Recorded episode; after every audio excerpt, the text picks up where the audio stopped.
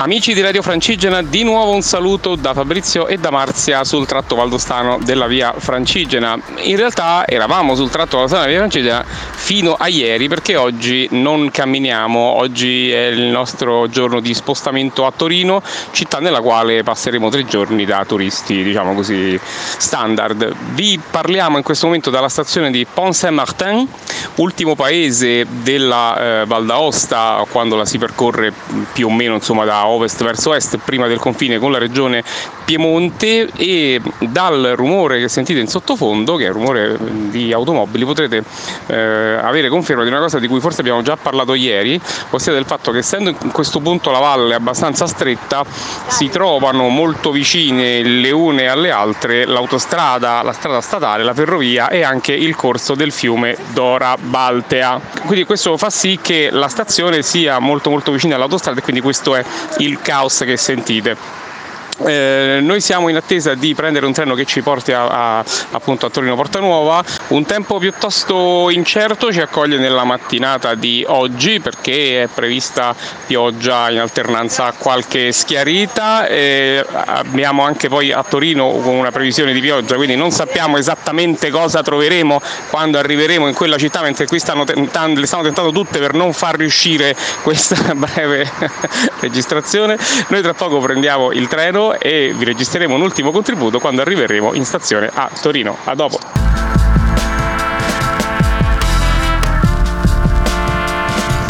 E così siamo arrivati anche in stazione qui a Torino, nella stazione di Porta Nuova, dopo aver preso un treno che finalmente non aveva problemi di scioperi, non aveva ritardi, finalmente un treno regolare, eh, treno molto, molto caratteristico, piccolo, molto lento, un viaggio molto slow, devo dire che conciliava anche parecchio il sonno questo tipo di, di, di vettura. Vi diamo qualche mh, ultima suggestione sulla Val d'Aosta, in particolare un paio di suggestioni eh, gastronomiche perché abbiamo potuto provare alcune cose interessanti tra cui il lardo di Arnà eh, che è un prodotto con una certificazione, adesso mi scuso non ricordo se DOP o IGP, comunque insomma, una delle due ed è molto interessante perché viene fatto stagionare per alcuni mesi assieme a tutta una serie di, di spezie in eh, contenitori di legno, contrariamente come sapete a quello di colonnata che invece stagiona nel marmo questo vabbè, gli conferisce un sapore molto particolare, è abbastanza sapido, per cui se, insomma, se, siete salutisti oppure non amate i sapori un po' forti non, non fa per voi, io personalmente l'ho, l'ho, apprezzato parecchio. E poi la carbonada che è eh, un piatto composto da piccoli pezzi di carne di vitello cotti nel vino, se non ricordo male, rosso eh, con tutta un'altra serie di spezie che viene aggiunta, mh, sembra una via di mezzo tra uno spezzatino e uno stracotto, per chi più o meno conosce questo tipo di, di, di, pietanza. Anche questa è una cosa abbastanza interessante che viene servita con la polenta. Riguardo invece alle strutture ricettive dobbiamo dire che abbiamo visto un pochino di eh, approssimazione sulla sicurezza in diversi casi naturalmente nelle strutture in cui noi abbiamo dormito che non costituiscono assolutamente un campione significativo di tutto quello che c'è in regione, però insomma ogni tanto abbiamo visto ehm, che ne so, scale che iniziano e finiscono senza la ringhiera, scalinate piuttosto ripide e, e audaci. Eh, fili elettrici messi in modo un po' particolare, insomma non lo so, forse qualche struttura in Val d'Aosta deve un pochino lavorare sulla, sulla sicurezza, ecco, investire qualche euro su questo.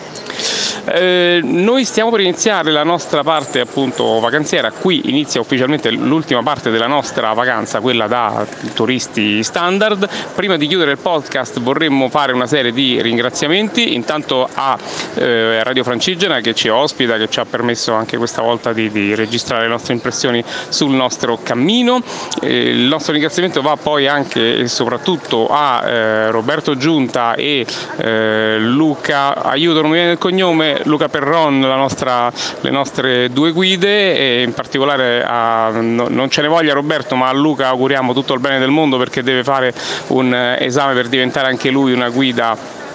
ambientale, glielo auguriamo perché pensiamo che sia veramente portato per fare tutto questo. Il mio ringraziamento personale poi va a Marzia che ha fatto foto, video e tutta una serie di, di cose, quindi la, la, ringrazio personalmente anche per questo. Vi diamo appuntamento, boh, non si sa bene a quando, ma in un modo o nell'altro, un giorno o l'altro, torneremo. Come sempre, non cambiate link. Ciao!